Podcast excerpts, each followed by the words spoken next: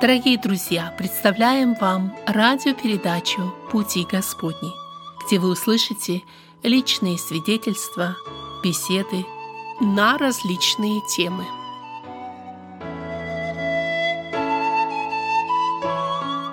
Здравствуйте, дорогие радиослушатели! Сердечно приветствую вас. Вадим Гетман, ведущий радиопрограммы «Беседы в студии «Радио на пути». С нами можно связаться по бесплатному телефону, и хотя мы выходим не в прямом эфире, но мы всегда рады общению с вами. А, так вот, этот телефон 1 877 на пути 4. Еще раз, 1 877 627 8844. Звоните нам, может быть, у вас есть предложения, замечания, пожелания. И сейчас самое время мне представить нашего гостя, лучше сказать, нашу гостью. Ее зовут Светлана Майборода, она является миссионером, служащим Господу в России, на Дальнем Востоке, хотя сама родилась на Украине. Светлана, добро пожаловать. Спасибо, Вадим. Очень приятно мне быть э, непосредственно здесь, в студии, и тоже в Америке, э, в этом коротком путешествии, когда я должна скоро уехать. И мне приятно тоже приветствовать всех радиослушателей э, словами Христа «Мир вам». С миром принимаем, так принято отвечать, и мы действительно рады, что Господь совершает работу по всему миру, в том числе и в России. Но перед этим давайте поговорим о том, как Господь нашел вас. Расскажите немного о себе, пожалуйста, Светлана. Ну, я родилась и воспитывалась э, в христианской семье, можно сказать, мой и дедушка, и прадедушка основал сто лет назад церковь. В этом году мы отмечали это на Украине, в Киевской области.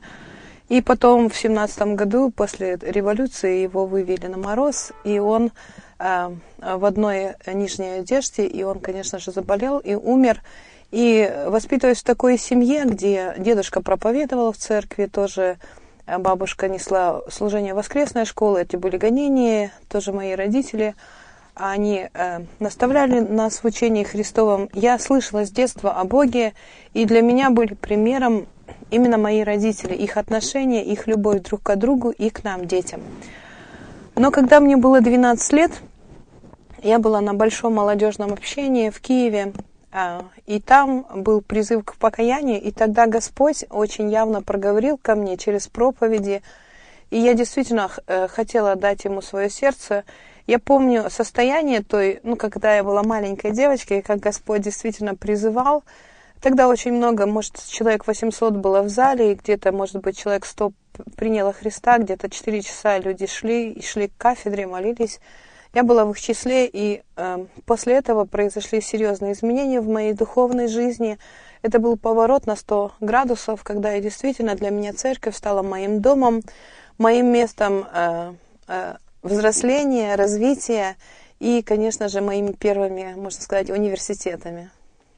Обычно тогда, когда проходят подростковые годы, не у всех получается найти общий язык с родителями. По вашей истории, напротив, выходит, что родители на вас оказывали огромное влияние в духовном формировании. Как вам удалось достичь этого мира с родителями, и были ли другие взрослые, кто оказывал на вас влияние во время духовного роста?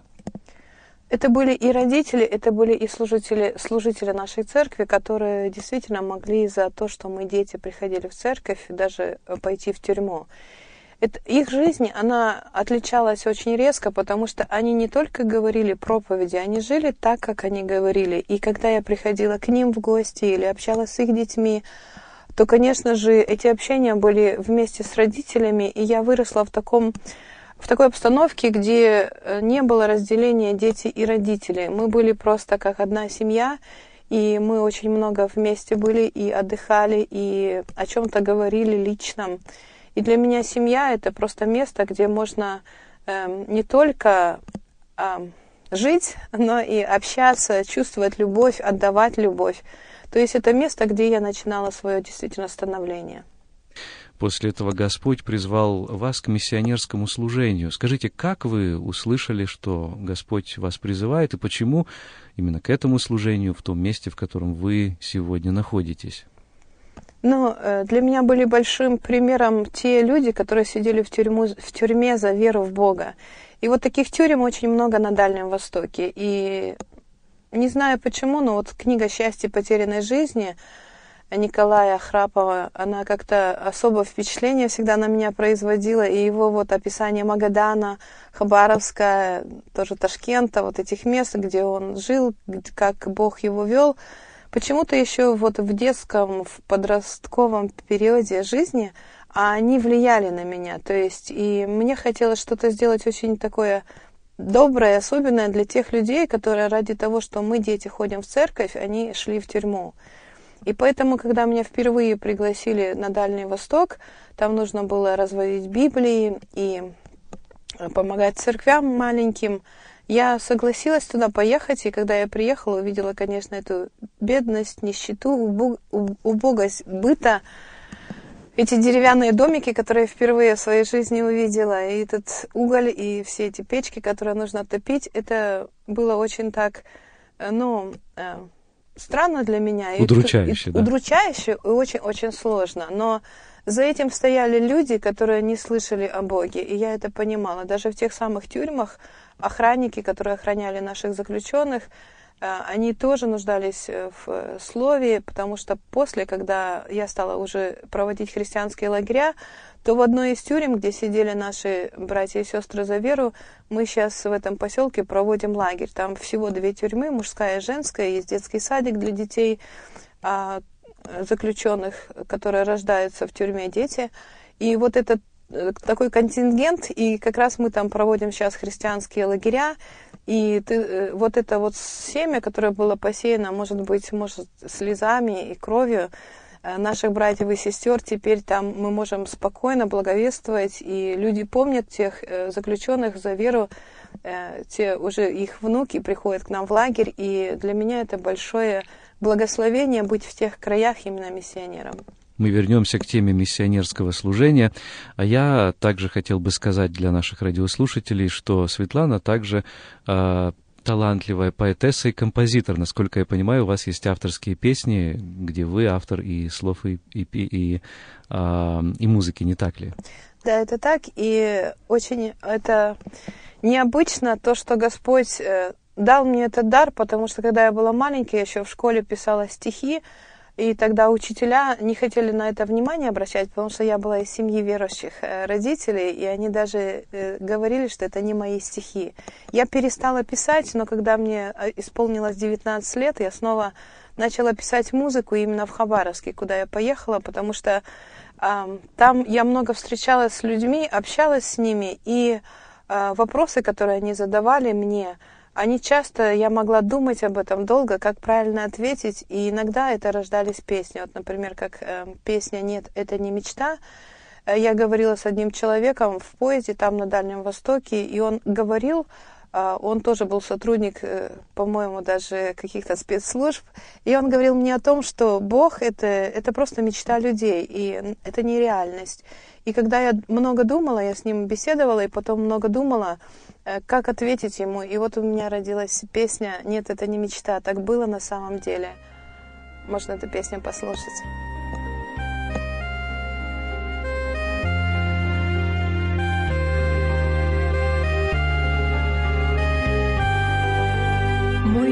Я пою эту песню, пою о Христе, о Голгофе, пою я о том, что было, что память людей сохранила.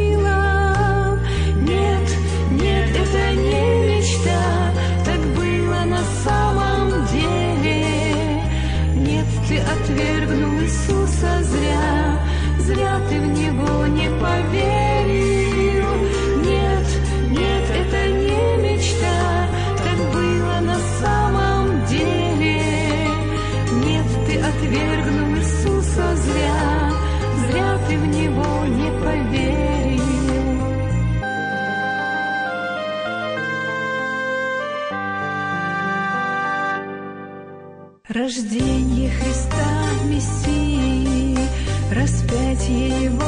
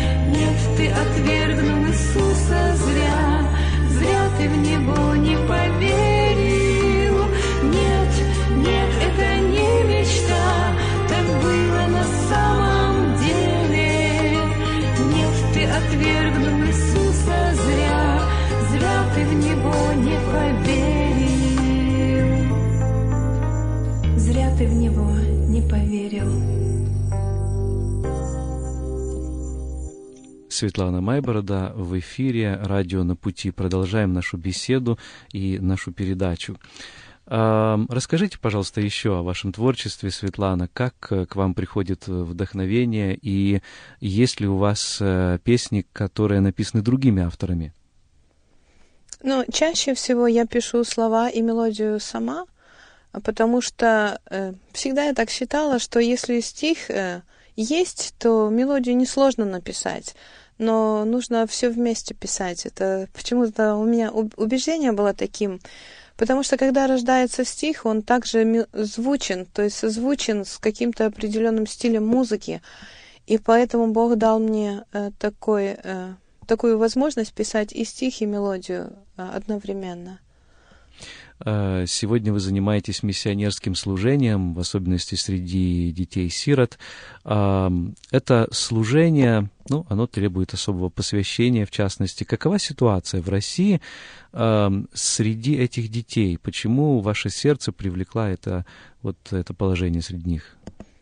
Я думаю, и я знаю, я уверена в том, что Бог призвал меня на это служение, проведя меня лично через определенные трудности, потому что когда мне было 15 лет, мой папа ушел в вечность, и тогда я молила, чтобы Бог или заменил мне отца, или э, стал моим отцом, или тоже забрал меня из жизни, потому что это особые переживания ребенка. И эти переживания, они превратились в большую любовь к Богу и доверие, потому что на самом деле я искренне верю в то, что Бог — отец сирот. И потом, когда я приехала на Дальний Восток и увидела такую ситуацию, что там очень много детей-сирот, они все живут в детских домах, это 17 детских домов, куда я постоянно езжу, где я провожу воскресную школу, где это возможно, дети приходят ко мне домой, и я им устраиваю праздники, дни рождения, я за них лично молюсь, я хочу им принести вот эту вещь, что Бог их Отец, потому что если они это, если они в это поверят, то Бог действительно их благословит, как благословил меня. У него есть много путей для тех детей, которых оставили родители. И слово его, записанное, то, что он э, заботится, и он есть отец, оно истинно. И если э, человек, ребенок в это поверит, то Бог его благословит. И такой пример у меня, конечно, был не один. То есть, что дети, которые э, прожили свою жизнь без родителей, там, их оставили родители, или бросили на вокзале, или просто один мальчик, то мама бросилась с ним с пятого этажа за руку, он, она разбилась, он остался жив, попал в детский дом. Таких ситуаций много, кто-то в тюрьме из родителей сидит. И когда я с ними лично говорю, и мы читаем Библию, молимся, и, и я хочу, чтобы они были дома, и когда они приходят ко мне домой, то я делаю для них лучшее, не что-то там обычное, да, что я могу сделать, но действительно какой-то праздник, чтобы они могли запомнить, что Бог их любит, что то, что я делаю для них, это делает для них Бог. И я это всегда делаю от души, и я думаю, всегда поэтому получается ответ э, у ребенка. Ответ таков, что он тоже очень э, хочет найти этот выход для себя, и поэтому э, выбирает Бога. Вот те дети, которые выбрали Бога, которые покаялись, приняли крещение, то я смотрю, как Бог действительно устраивает их жизни, как отец устраивает жизнь своего, своей дочери или своего сына. Итак, насколько я вас понял, вы живете в Хабаровске и там арендуете квартиру, да? Да. И туда к вам на квартиру приходят дети, которые приходят также из сиротских домов, расположенных в самом городе. Да. Им разрешают э, такой у них режим, и есть разрешение, чтобы они приходили, да? Э, Я думаю, что так как я уже больше десяти лет работаю с детскими домами, с директорами, с сотрудниками, то У нас есть определенная договоренность, договоренности, например, что если день рождения, э, то воспитатель может взять там э, в этом месяце пять или четыре ребенка, кто родился в этом месяце, и она приходит э, с ними ко мне, потому что она несет ответственность, а я делаю для них праздник. А когда дети уже выходят из детских домов или же их отпускают просто в город, они себя нормально, хорошо ведут, то они, конечно же, приходят ко мне домой, и я с ними уже дома у себя могу проводить библейское занятие, рассказывать им о Христе. Они могут у меня кушать, готовить, и я их угощаю, что-то делать, играть в игры, потому что, ну, мой дом открыт именно для сирот. То есть он открыт, и это как их дом. В России, как известно, по-разному относятся к людям различных убеждений. Евангельские убеждения не всегда ну, считаются, приветствуются в России. Как э, к этому относятся сами дети, а также учителя и воспитатели, и руководители тех э, заведений, с которыми вы общаетесь? Дети, конечно, всегда открыты, потому что они не понимают этой разницы или этих споров, э, можно сказать, на религиозной почве можно так еще сказать. А воспитатели, они, конечно, больше э, ну, проявляют какого-то может быть, осторожности или что-то еще, потому что право... влияние православной церкви, оно достаточно сильное, и даже, ну вот, э, скажем так, я работаю в 17 детских домах или служу детям там, чем могу, да, а в 18 детский дом, там действительно православные, когда я зашла к директору, подарила ей христианский календарь и журнал «Веру и жизнь», там находился представитель православной церкви, священник, и он, когда узнал это, он сказал, что э, как бы вот э, мы не должны приходить и общаться с детьми, потому что мы не православные.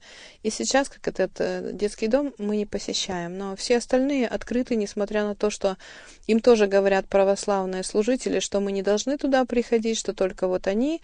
Но Сами руководители детских домов, они открыты, потому что это уже не первый год я прихожу туда, и на Рождество каждый год я стараюсь приехать э, в детские дома, и летом спортивные программы там проводить, поэтому они открыты, они видят в нас любовь, которую мы несем детям, и они в какой-то мере даже вот защищают вот позицию нашей церкви.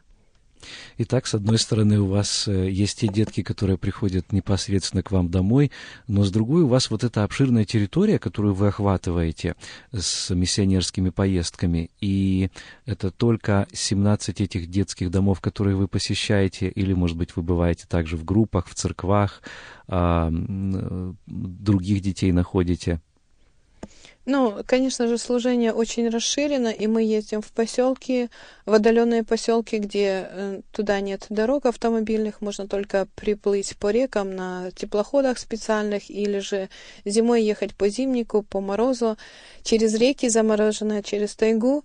И там тоже есть дети, которые, с которыми летом мы проводим лагерь, а в зимнее время мы тоже приезжаем к ним с рождественской программой, они очень ждут. Это и нанайские деревни, и просто поселки российские, которые очень далеко в тайге, где э, люди добывают рыбу, где есть много леса, где действительно такой бизнес э, там есть и Поэтому там есть дети, которые тоже, их много живет, и у них тоже судьбы очень трудные, можно сказать. Даже не нужно жить в детском доме, но если родители постоянно пьют и не заботятся о детях, то и таких детей, конечно, мы достигаем, говорим им о любви Божьей, и если эти дети открыты, они приходят к Богу, то, конечно, мы после стараемся их поддерживать. Каковы особенности жизни поселков, в которых сосредоточены люди вот этих так называемых малых национальностей, нанайцев и так далее? А, я так понял, что многие из них отрезаны а, большую или а, огромную часть года от э, материка, от основной земли. Нужно добираться к ним. Но э, ведь эти дороги тоже не всегда действуют, не так ли? Да, конечно. То есть в самых экстремальных случаях случаях туда посылают вертолеты, и если это какое-то что-то опасное, МЧС при, прилетает или приезжает, то есть, конечно, но особенность такая, что они всегда жили отделенной жизнью, то есть у них есть э, свои обряды, свой, свой шаман, у них даже есть дом молитвы, где они приносят э, разные вот жертвоприношения для бога охоты, бога рыбалки, они вот именно такими своими обрядами, такой вот э, можно сказать, коммуной они живут. И для них, когда мы только приехали, было вообще очень в диковинку слышать о Христе. Но так как мы не только привезли Евангелие, но и любовь Бога, которую мы отдавали через вот отношение к людям, отношение к детям, то сейчас там уже дом молитвы стоит, и э, эти люди, нанайцы и корейцы, которые там живут, они собираются в доме молитвы, и э, часть поселка уже отошли от этих обрядов, э, которые являются языческими и, конечно же, греховными. Иными словами, тогда, когда вы проповедуете им о, о Христе, вы не основываетесь на их нынешних убеждениях. Вы говорите о том, что есть истинный Бог, который по-настоящему сотворил небо и землю, Его Сына Иисус Христос и так далее, да? Да, безусловно. То есть э, наша цель — рассказать людям о Христе. Это всегда то, что должны делать э, христиане в любой местности. То есть э, история о Христе или, скажем, жизни Христа, Его любовь, мы должны нести этим людям, чтобы они могли быть пленены Его любовью, Его учением. И тогда все языческое или все человеческое, оно будет постепенно э, действительно терять силу, терять значение. И действительно я верю, и как Бог изменил мою жизнь, так точно Он меняет жизни людей. Я вижу, как Бог меняет эти жизни, потому что мы не только одноразово приезжаем, но мы постоянно стараемся ехать в один поселок или в другой, то есть поддерживать с этими людьми отношения, связи и э, мы видим, как Бог меняет жизни этих людей, которые раньше совсем не знали ничего о Христе. И теперь любовь Христа меняет все в их быту, даже и в отношении друг с другом и в разных сферах жизни. Подобную работу, наверное, невозможно было бы совершать в одиночку. У вас э, есть помощники?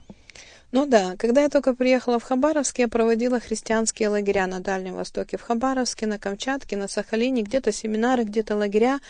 И те люди, которые пришли к Богу, покаялись, они стали в основном ча- частью команды, которой мы сейчас ездим. Тоже дети из детских домов, которые приняли крещение, покаялись, они тоже сейчас служат Господу вместе с нами. И это благословение, потому что это те люди, которых непосредственно я могла научить. То есть не только привести к Богу, но и научить служению. Поэтому с ними легко, просто и действительно это благословение, когда тот человек, который пришел к Богу через мое служение, он теперь служит, и он, ну, мы хорошо знаем друг друга, и поэтому такое служение более легкое. Иными словами, совершая это служение вот уже не первый год, вы видите эти результаты. И, может быть, у вас есть несколько примеров, которыми вы поделились бы. Я знаю, что вы посетили даже в Израиле уже одну из э, ну, ваших питомец, так сказать, которые там продолжают жить, в, заключив брак, да? Да, вы знаете, это очень интересная, благословенная история одной девочки, Олеси, ей, когда было три годика или два, ее а, нашла милиция на вокзале плачущую, мама ее бросила, ее забрали в интернат, и там она прожила вот э, до 14 лет, пока мы туда не приехали, и она не встретилась, не познакомилась со мной лично. И ее воспитатели были согласны отпускать ее ко мне на, на библейские занятия. Она стала ревностно приезжать. И потом, после того, как она закончила интернат, хотя у нее было неполное образование, даже неполное среднее, потому что им там дают всего шесть классов, мы старались, э, там им ставят диагноз, мы стали, старались поменять, я писала Медведеву, чтобы как-то изменить этот диагноз, и действительно пересмотрели, и она начала учиться в вечерней школе, потому что мы хотели, чтобы она училась в колледже, но Бог дал такую возможность, что с ней познакомился молодой человек с Израиля, очень хороший христианин. Он сделал ей предложение, и она согласилась, уехала туда. Я была у них на свадьбе, сейчас у них родилась девочка. И тоже интересно, она звонит мне с Израиля постоянно, я тоже ее посетила.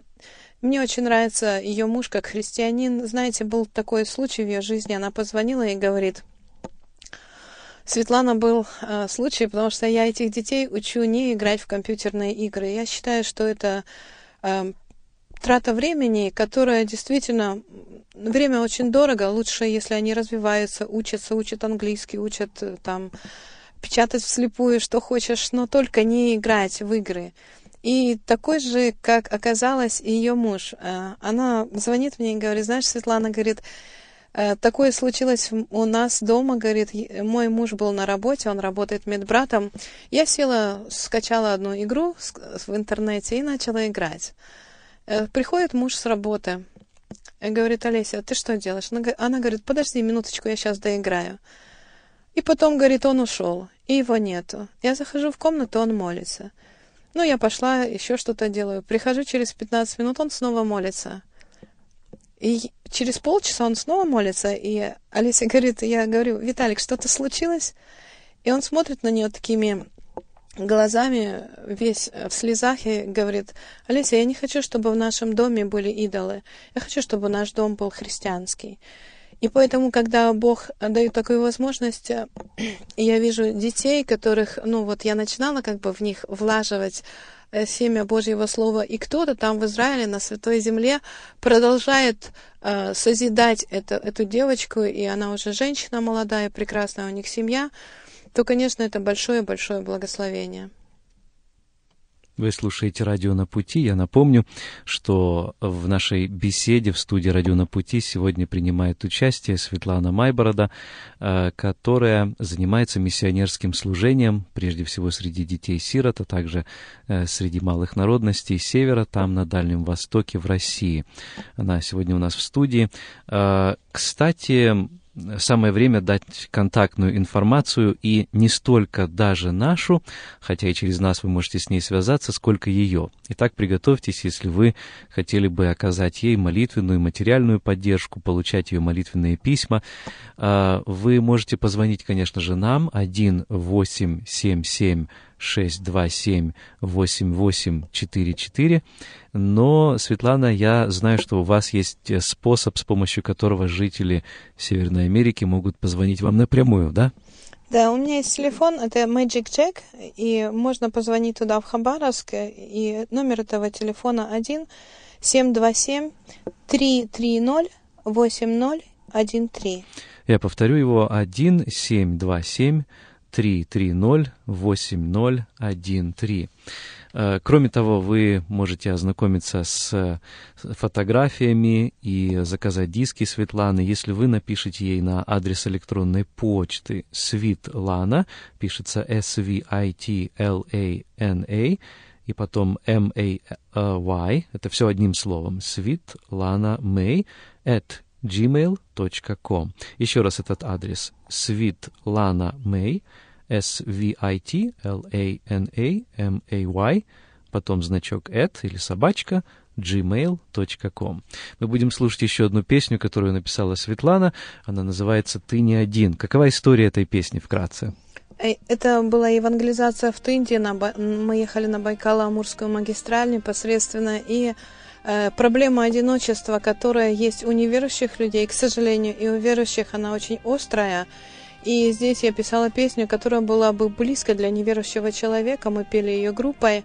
И сейчас тоже я знаю, что когда едут люди на миссионерскую поездку в Америке, они тоже берут эту песню и поют. И мне очень приятно то, что эта песня получила такое миссионерское направление.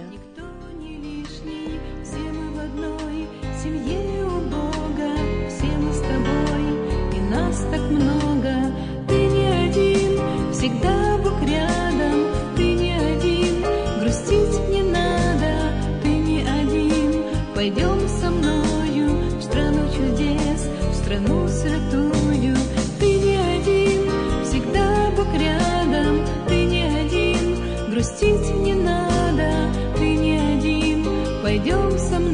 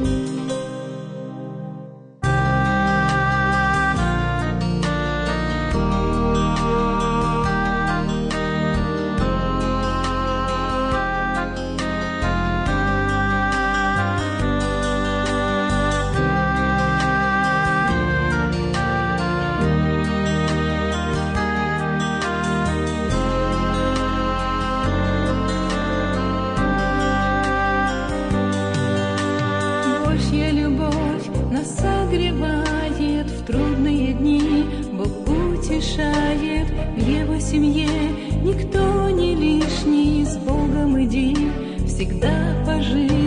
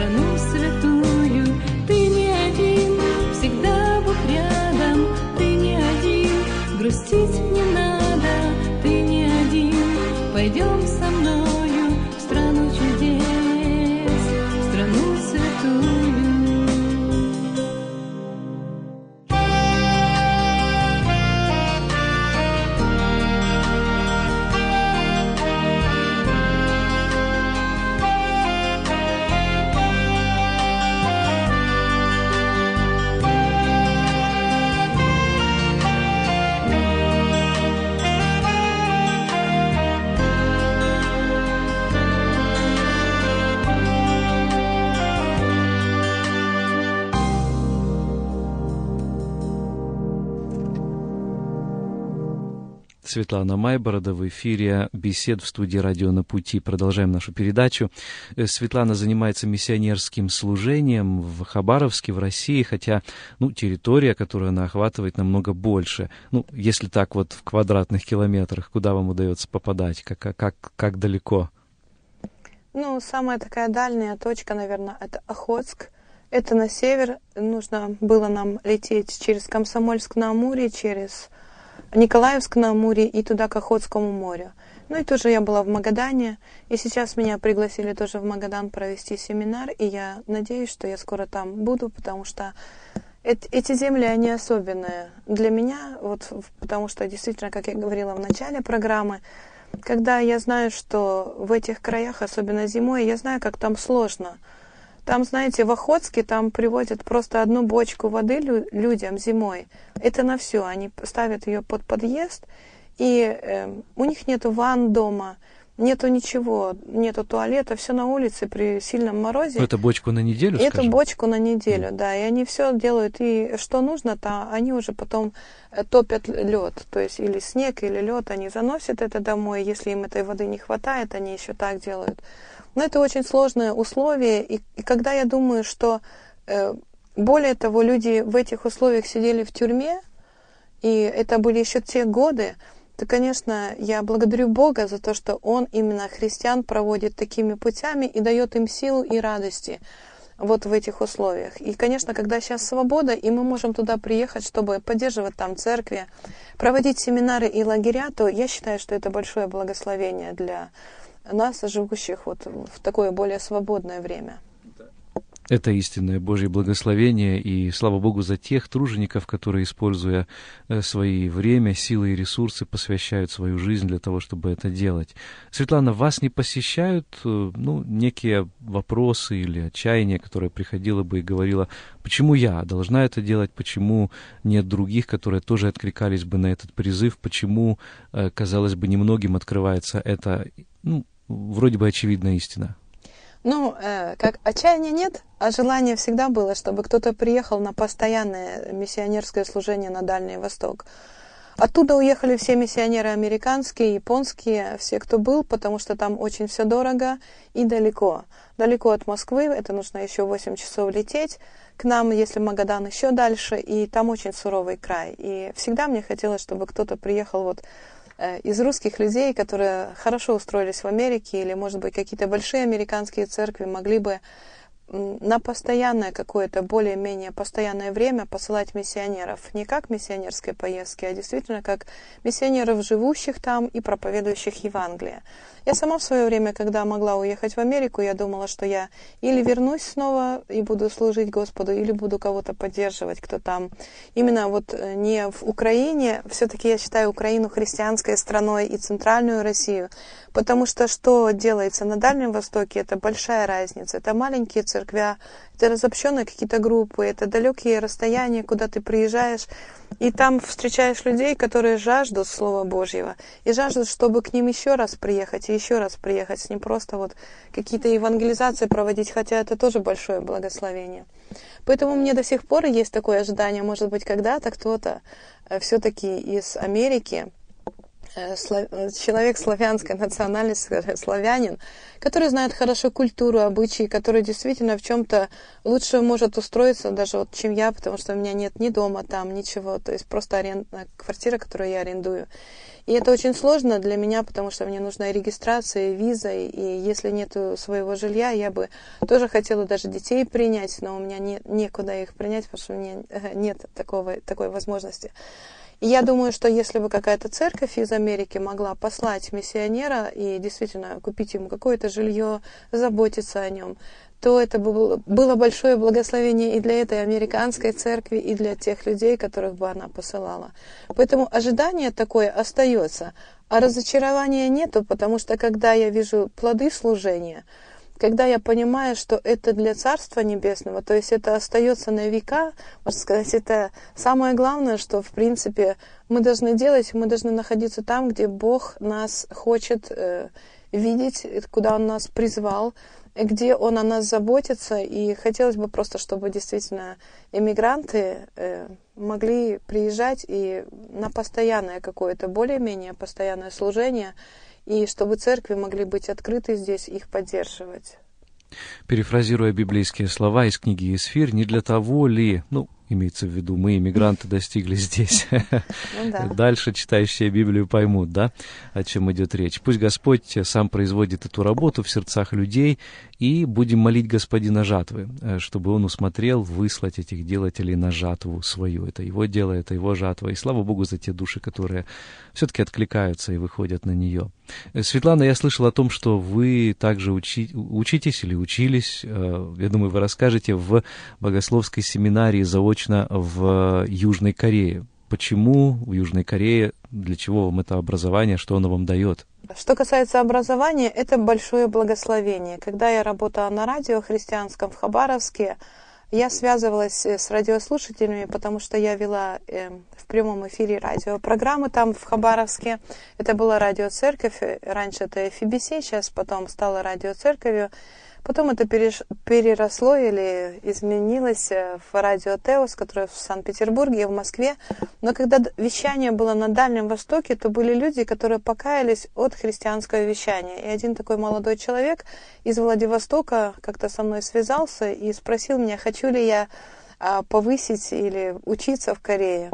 И я, конечно же, это хорошее желание, потому что я много слышала о Корее, и я хотела на самом деле учиться, продолжать а, свое образование. И я сдала все нужные документы, я прошла вот непосредственно а, нужные инстанции, чтобы поступить э, в теологическую семинарию. И я поехала в Корею. Там э, очень хорошая семинария для пасторов Дальнего Востока и Центральной России – это пасторская семинария, но меня как миссионера туда приняли, и я благодарна Богу, потому что то образование, которое я получила, это действительно благословение, оно было не только в предметах, э, преподаваемых э, нам, но и в том, кто это, эти предметы преподавал, потому что все наши преподаватели были пасторами, причем достаточно больших церквей, и более того, они были хорошими практиками. И когда мы говорили, и когда они нас учили, они много передавали нам э, того, э, что Господь им помог именно как быть э, хорошими пасторами. И э, они говорили о том, как в Корею непосредственно пришло пробуждение 120 лет назад, когда приехали миссионеры, и тогда сын у императора был ранен стрелой, и ну, там они ходили на охоту, и это была смертельная рана.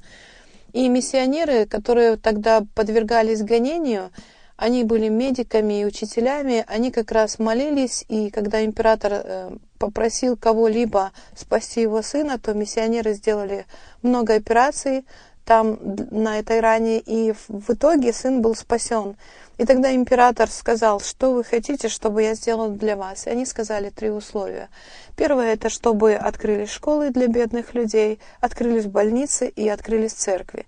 И началось сильнейшее пробуждение в Корее, когда корейцы действительно принимали Христа, оставляли а, буддизм и все другие религии, и было сильнейшее пробуждение. Потом японцы, а, когда пришли к ним, и а, тоже снова стало очень сложно в Корее, потом разделение Кореи на северную и южную, но однако то семя, которое было посеяно миссионерами 120 лет назад, несмотря на все трудности, оно имело очень сильные всходы, и сейчас в Южной Корее 10% христиан, которые ходят регулярно в церкви, которые действительно не номинальные, а настоящие христиане, и так по статистике где-то 40% христи- э, христиан в Корее. Поэтому, когда проезжаешь в Сеуле, там несколько кварт... Э, буквально в каждом квартале есть церковь или две, и очень приятно смотреть на эти огромные здания, заполненные людьми в воскресные дни, которые поклоняются Богу. И еще более приятно то, что в 5 часов утра 100% протестантских церквей открыты для молитвы, люди приходят, молятся и только потом идут на работу. Президент их страны тоже, он пресвитер церкви, и очень много э, людей, которые имеют э, а, власть э, этой страны, они тоже верят в Бога и поклоняются Ему. Поэтому такая страна очень христианская, очень необычная. И учиться в такой стране было большим благословением, посещать церкви. И, знаете, даже э, хочу рассказать вам одну историю, которую рассказывал пастор, который нам преподавал. Это случилось в одной из корейских церквей. Там был один молодой человек, который с детства ходил в собрание. И все у него было очень хорошо, он учился в воскресной школе, но когда он стал подрастать, он получил хорошее образование и начал свой бизнес, он оставил Бога и стал жить обычной светской жизнью. В это время его бизнес очень хорошо процветал, и когда он достиг пика, как это обычно бывает в бизнесе, это не исключение, что все начало рушиться, и он дошел до того, что он был, стал банкротом, и все его дела стали просто невыносимыми. Он решил закончить жизнь самоубийством, но перед тем, как это сделать, он, э, у него было желание прийти в церковь и помолиться, в ту церковь, которую он посещал с детства. Он пришел туда, и он начал плакать, это было раннее утро.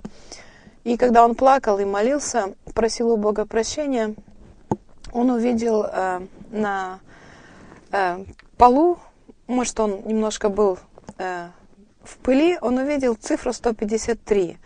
Так ему э, эта цифра запомнилась, он пошел к пастору, который жил недалеко от церкви, рассказал свою историю, рассказал о своих решениях и о том, что вот когда он плакал и молился, он увидел эту цифру. И пастор, конечно же, ему рассказал, что это, конечно, история очень известная для многих христиан, когда по слову Иисуса ученики забросили сеть и поймали 153 рыбки. И с тех пор он принял решение служить Господу. Он стал снова успешным предпринимателем, и на всей своей продукции он ставит вот эту э, цифру 153. И тоже у нас ручки были э, его Э, непосредственно э, предприятий, и нам, студентам, раздали все эти ручки. Там был и красный, и синий, и черный цвет, очень качественные ручки.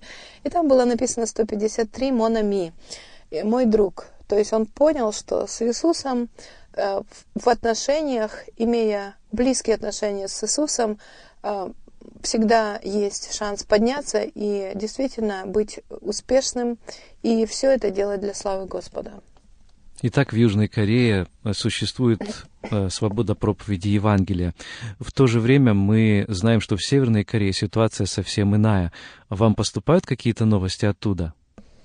Вы знаете, да, и не только новости, но наши служителя, пастора, с которыми я училась вместе в семинарии, они решили объединиться и поехать в Северную Корею для того, чтобы просто молиться за эту страну. Потому что когда мы находимся в Южной Корее и едем мимо границ, мы видим эти границы, которые оборудованы очень сильно пулеметы и пушки, все стоят друг напротив друга, и тоже недавно был случай, когда Северная Корея сбила подводную лодку Южной Кореи, и как раз мы были на этом служении в, воен... в военной части, там тоже церковь стоит, там э, пресвитер этой церкви, он полковник, и его помощник, он э, майор армии, и очень много корейских военных, прежде чем идти в море, на подводную лодку, они молятся.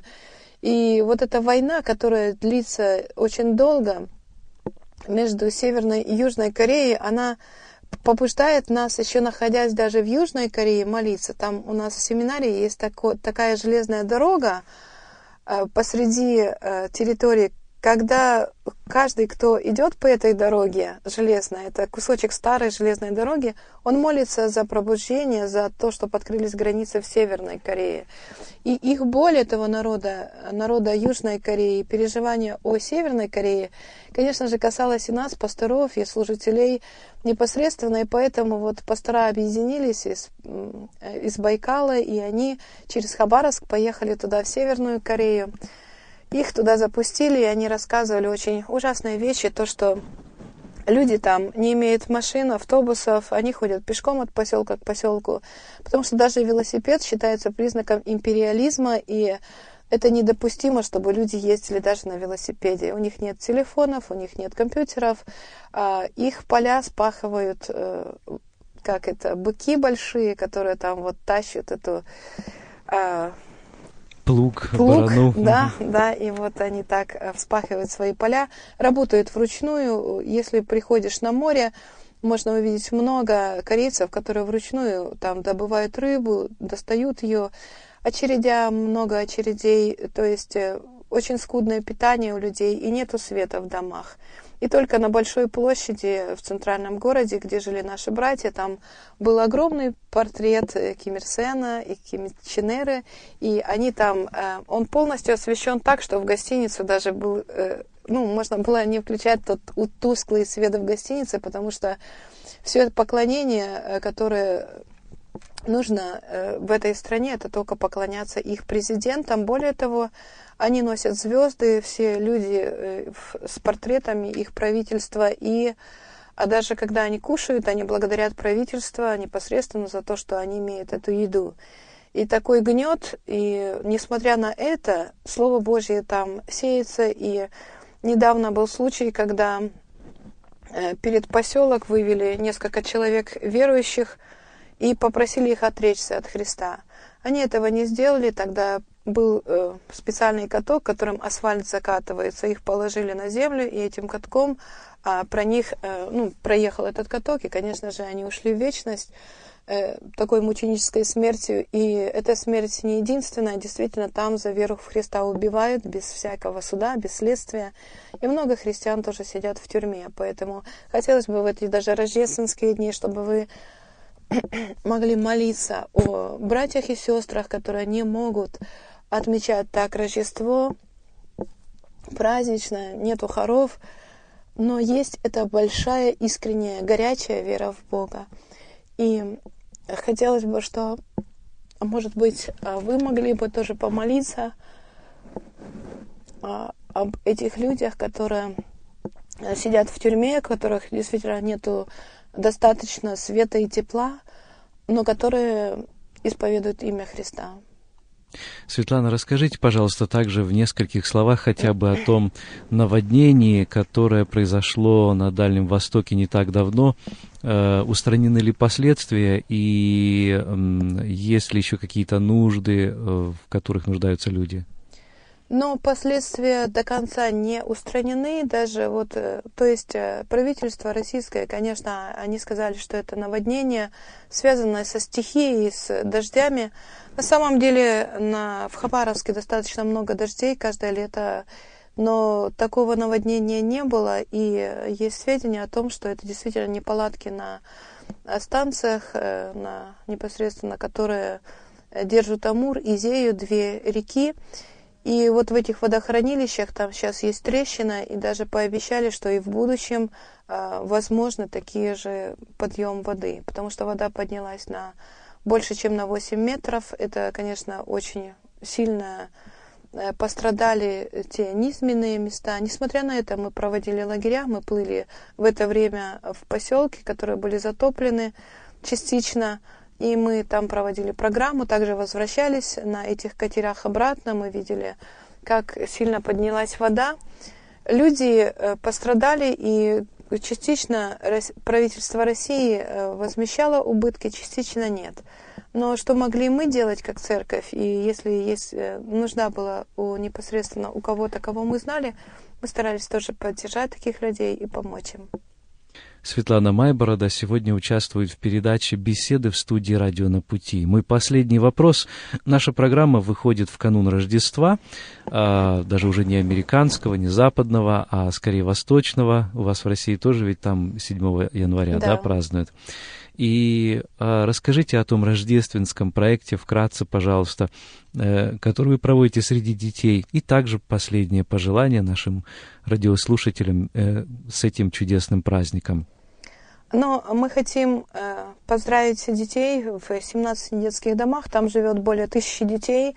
А мы уже продумали сценарий и все, но есть, конечно же, желание подарить им подарки и христианскую литературу, поэтому, конечно, есть, вот я и приехала, по, вот, э, возможно, быть в некоторых церквях.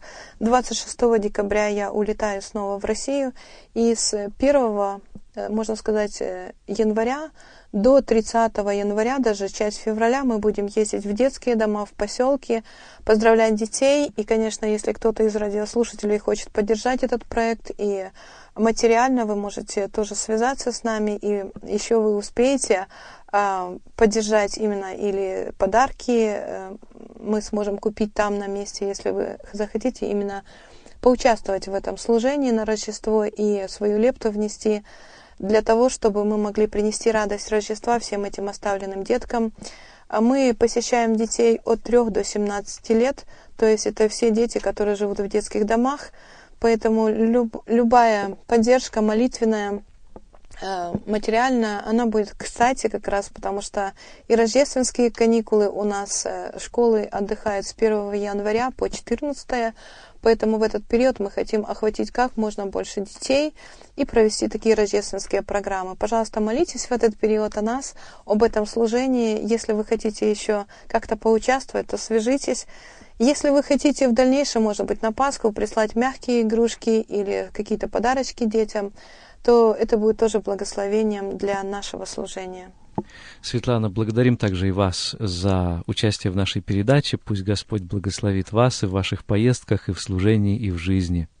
Спасибо. И тоже, как э, я хочу пожелать вам, всем радиослушателям, такой стих из Библии, очень прекрасный. Я всегда его почему-то желаю. Когда-то мне его подарили на крещение. Филиппийцам 4.4. Радуйтесь всегда в Господе. И еще говорю, радуйтесь. Пусть Бог даст вам эту рождественскую радость, иметь э, в сердце своем, чтобы делиться ею и в семье, и в церкви, чтобы ваши улыбки и радость были настолько настоящими, и чтобы эта радость Рождества могла переходить э, другим людям, чтобы они чувствовали любовь Христа. И вот эту песню тоже я дарю, это моя авторская песня. Пусть она будет вам на память. И поздравляю всех с Рождеством. Желаю прекрасного, э, радостного и счастливого Рождества. Пишите ей по электронной почте Светлана Мэй. Вот как слышите, так и пишите через букву I Светлана Мэй at gmail.com или позвоните нам по телефону 1 877 на пути 4. Всего доброго, дорогие друзья!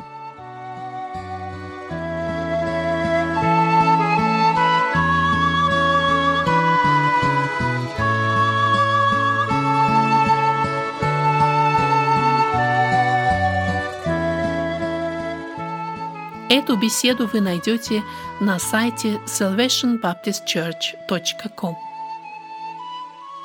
Вы слушали радио Зегенсвелле «Волна благословения», город Детмалт, Германия. Слушать радио, познавать Бога.